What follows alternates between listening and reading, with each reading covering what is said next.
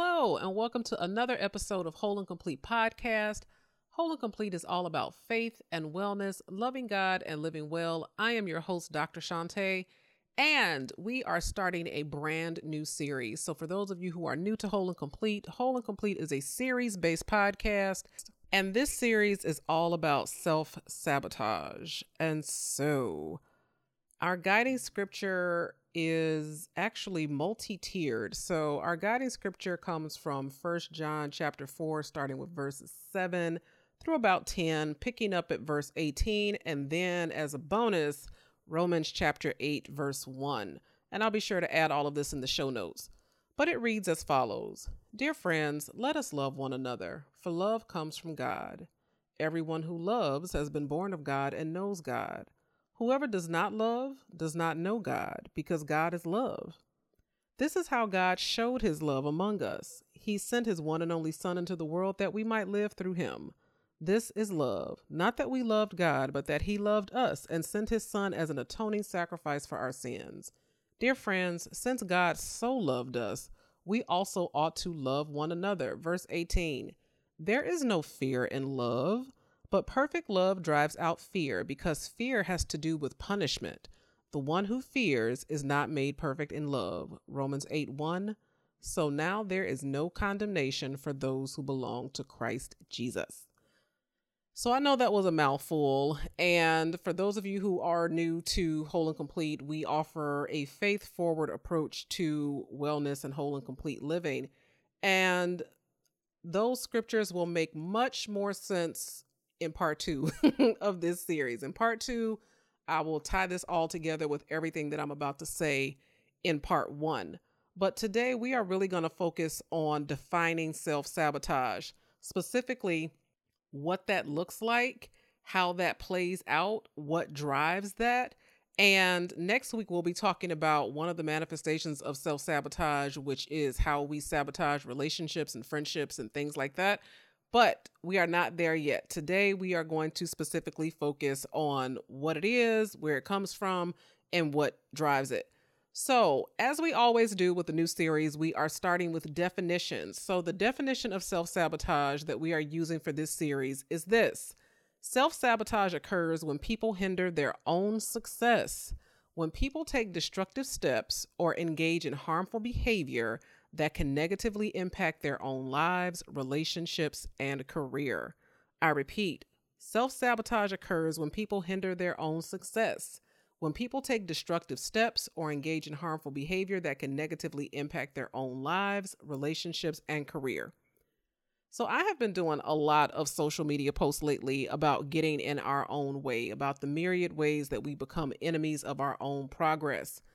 And you know how at the start of a new year, we write out these affirmations, we buy a new devotional, we get a new journal, we start doing morning rituals because we are committed to the idea that this year is going to be the year that we move into that house or take that trip or lose that weight or invest in that stock portfolio or launch that podcast or project or start that business.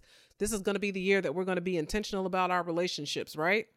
But somewhere along the line, we falter. Sometimes it's because life happens to us. and believe me, baby, life does happen all the time. Life don't care nothing about your dreams, goals, plans, and ambitions because life just be lifing. But other times, it's because we didn't follow through, or we let deadlines slip past, or we hit the snooze button instead of actually getting up out of the bed and doing what we needed to do, or we drank too much alcohol before that high stakes meeting that we had the next day and somehow we missed it or we keep promising ourselves that we're going to start tomorrow but tomorrow never comes or we convince ourselves that well i can't do it right now because somebody needs me and, and i couldn't possibly abandon them in their time of need right? So at the core of self-sabotage there is a fundamental disconnect between what is good and healthy and helpful in our lives and the actions that we undertake or neglect to get to those good and healthy things. Something that I do in my practice as a professor, and since I've been in therapy, is something called metacognition, or sometimes I call it thread pulling. And metacognition is thinking about your thinking. And so it's not just having thoughts, but it's also taking the time to reflect and interrogate and question those thoughts. Like, why am I thinking that? Why do I believe that? Where did that come from? And whenever I come up against a belief or a behavior that is out of alignment with what I say I want for my life or what I believe God has for my life, then that is usually my red flag. That is usually my signal to start backtracing until I get to the root of the disconnect. And a book that I often recommend to people to help with the thread pulling is an oldie but goodie, but it's called The Big Leap by Dr. Gay Hendricks. And if you are not familiar with his work, Dr. Hendricks is a counselor and psychologist that believes that we can trace the majority of our self sabotaging ways to something that he calls the upper limit problem. And upper limiting, so when you have an upper limit problem, upper limiting is the tendency to limit our own happiness, our own success, our own finances, because deep down, we don't think that we deserve an abundance of those things. I'll repeat that. Upper limiting is the tendency to limit our own happiness, our own success, and finances because we don't think we deserve an abundance of those things. It's not that we don't believe in abundance, we just don't believe in it for us. And according to Dr. Hendricks, each of us has this inner thermostat, right? Like this inner setting that determines how much love, success, and creativity we can allow ourselves to enjoy. And whenever we exceed our inner thermostat, whenever we go past that setting, whenever we go past that that benchmark that we believe we deserve, we will often do something to sabotage ourselves, causing us to drop back into that old familiar comfort zone where we feel secure. And so essentially, what Dr. Hendricks is saying is that even though you may not say it out loud, on some level, you believe that you deserve a certain measure of happiness, that you deserve a certain measure of success, that you deserve a certain measure of thriving in relationships. You believe that you deserve a certain amount of that. And whenever you start to push past that, whenever you start to do exceedingly and abundantly, hello, believers, exceedingly and abundantly above what you always thought that you could achieve, bells start ringing in your head, alarms start going off like beep, beep, beep, beep, beep, beep, beep, beep, beep, beep. You need to do something and get yourself back to where you are comfortable, get back to where you quote unquote belong. And so, it's not that you don't believe that you should be able to financially independently support yourself, but do you believe you deserve to be a millionaire? Do you believe you deserve to be a multimillionaire? And for some of you, even me just saying that, you felt some kind of way. You felt a tightness in your chest. And when you're looking at a stack of bills, you might be kind of tongue in cheek about it, like, hmm, oh, yeah, baby, give me the million dollars. I ain't got no problem with that. But it's not just about paying the bills, but like, do you fundamentally believe that you deserve it? And that's where we have trouble about what we deserve because there is a lot of conditioning, a lot of conditioning, and especially in the church that we deserve hell, right? that that based on the way that we were heading, we were on our way to hell with gasoline draws on, right? And and Jesus pulled us up out the muck and the mire. And so we deserve death. We deserve eternal separation from God, but by the grace of God, but because of Jesus' sacrifice, and I'm not being cheeky, I'm not being tongue in cheek about that. Like, praise the Lord for Jesus and his sacrifice and all of those things. At the same time, because we have been inundated with those types of messages, we have not been equally inundated with you are so gifted and so talented that your gift and your talent really could open up doors for you that could generate the type of wealth that you can pass down from generation to generation. See, we don't get bombarded as much with that message. And as believers, especially if you are a believer that has come up in the church, a lot of those kind of gloom and doom, fire and brimstone type of scriptures, I'm going to be honest, have been used, used, weaponized to try to manipulate behavior and try to shame people into conformity and doing or not doing certain things. And so sometimes those scriptures are misapplied or misused or misabused, or people misuse or misabuse their authority from the pulpit or, or their influence over people and things like that.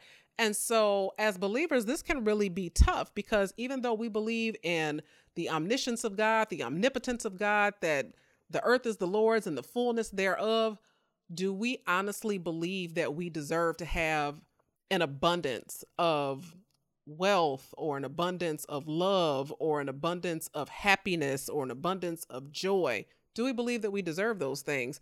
And so, what Dr. Hendricks is saying is that when we get to a certain level of success and we start to go past what we believe we deserve, we will inevitably do something to sabotage it or to create friction or conflict so that we can go back to where we are comfortable with what we believe we deserve. And according to Dr. Hendricks, there are four reasons why we do this. Now, more than one of these can apply to you, but Dr. Hendricks says that the reason we limit our success is due to one of four hidden barriers.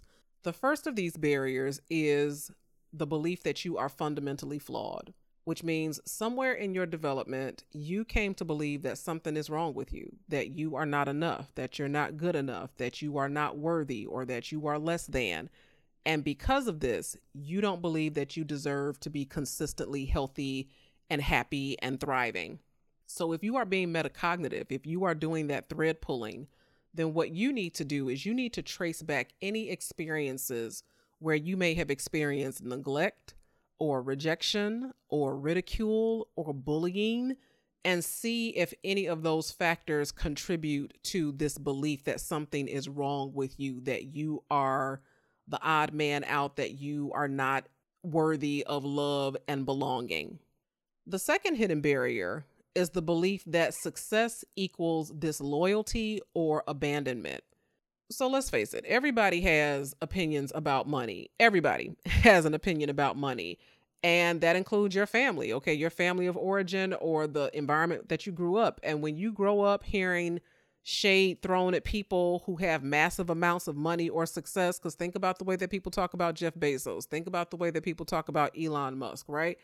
You may have unwittingly internalized the belief that if you become successful, that if you become that rich, that you will be considered a sellout or that you will be abandoning your loved ones if you succeed you may be familiar with that phrase, it's lonely at the top. So, have you ever heard this? It's lonely at the top.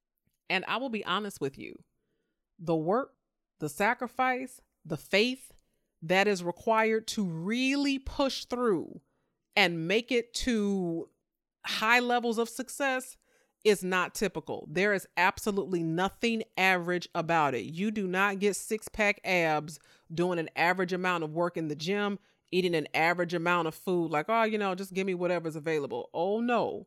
It takes an exceptional amount of discipline and work and intention and all kinds of things in order to generate that result.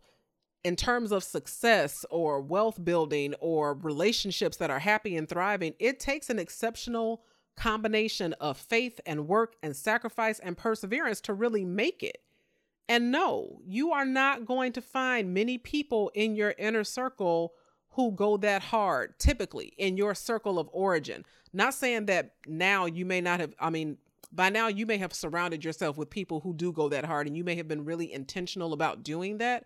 But in general, like the average group of people that you grew up with on the block or in the family or whatever are typically not going that hard. If you are a high achiever or somebody with a dream that's really trying to go forward and push forward, chances are you are like one of one of one, okay, maybe one of two people in your family who are really doing that. So no, you're not going to find that many people in that inner circle of origin who are going that hard, but that doesn't mean that you should not go, right?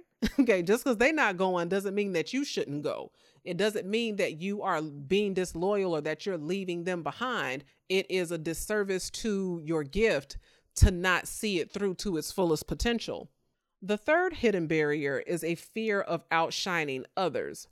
So lately, I have seen a couple of articles from Shonda Rhimes and Robin Thede, and these are both Black women in the entertainment industry but both of them are singing a similar tune. Both of them are saying that women need to start bragging on their accomplishments instead of stuffing them in a corner and hiding them under the table to keep other people from feeling bad. I remember there was this trend in the late 80s, early 90s, and it ushered in this era, this philosophy that everybody gets a trophy. You get a trophy. You get a trophy. You get a blue ribbon. You get a blue ribbon. Everybody gets a blue ribbon. Everybody gets a trophy because the idea was let's build kids' self esteem. Let's not hurt their self esteem. So let's not make them feel bad for coming in last place. Let's just give everybody a trophy and then that way everybody will be happy.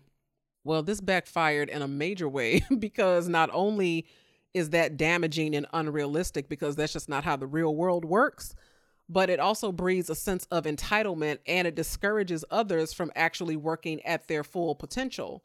So I say all that to say this you are not responsible for other people's feelings. If someone feels bad or less than because of your success, that is not a you issue. That's not your issue. That's their issue. How other people feel about you is really none of your business. God has granted each of us different gifts, and it is our only job to operate in those gifts to our fullest and best capacity. Okay. We don't need no hateration, holleration in this dancery. So if you are playing small because your greatness is a threat to someone else's ego, then it's time for you to reevaluate that relationship. And it's time to reevaluate how much influence that relationship is having on your decisions about what you deserve in your life. And then the fourth and final barrier is the belief that your success will somehow make you a bigger burden. So, some people believe, unconsciously believe, that more success will bring more burdens, more money, more problems, right? And they tell themselves, well, I can't expand to my highest potential because then I'd be an even bigger burden than I am right now.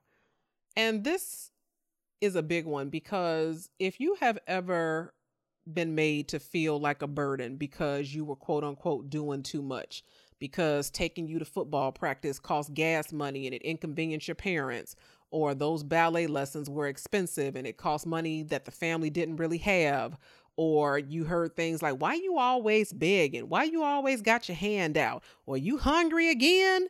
Didn't i just feed you? Or i can't wait for you to graduate and quit eating me out of house and home? Or why can't you just get somewhere and sit down? You always trying to visit your friends or go out in the streets. Now i gotta stay up all night waiting for you to come back. In other words just this kind of consistent bombardment that unless you were willing to do anything more then go somewhere, sit down, and be quiet that you were a burden.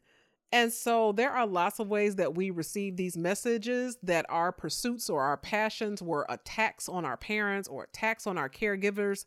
And as a result, when you decided to diminish your desire to do other things, to grow your talents, many of us were rewarded when we stayed out of the way, when we fended for ourselves, when we made do with what we had we were rewarded with love, acceptance, and belonging.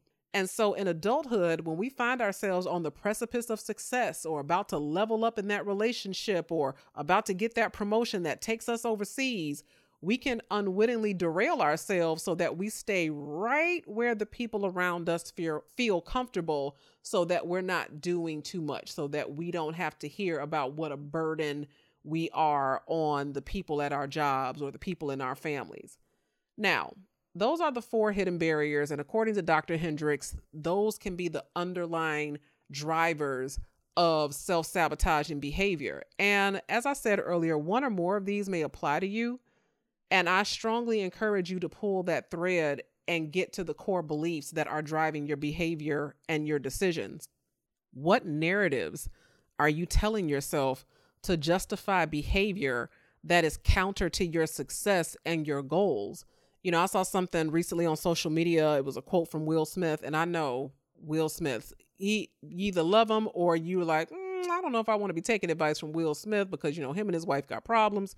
But even a broke clock is right twice a day. So take this for what it's worth. You know, he says that it's not about whether or not you can handle the situation but can you handle your mind? It's not about whether or not you can manage the situation, but can you manage the thoughts and the emotions that are trying to poison your progress? I'll repeat that. It's not about whether or not you can handle the situation, but can you handle your mind?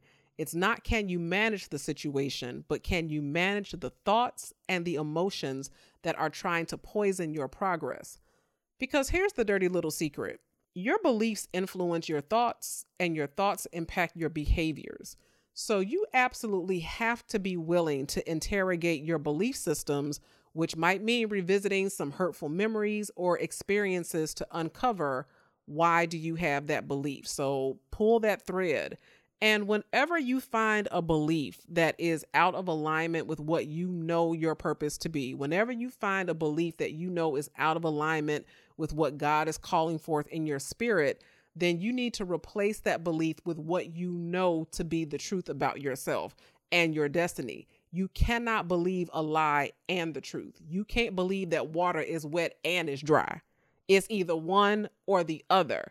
And so when you come across that belief that you know is a trick from the pit, that you know doesn't doesn't jibe, it doesn't it doesn't line up with all of those things that I just said, then you have to replace that belief with the truth, and the truth will set you free.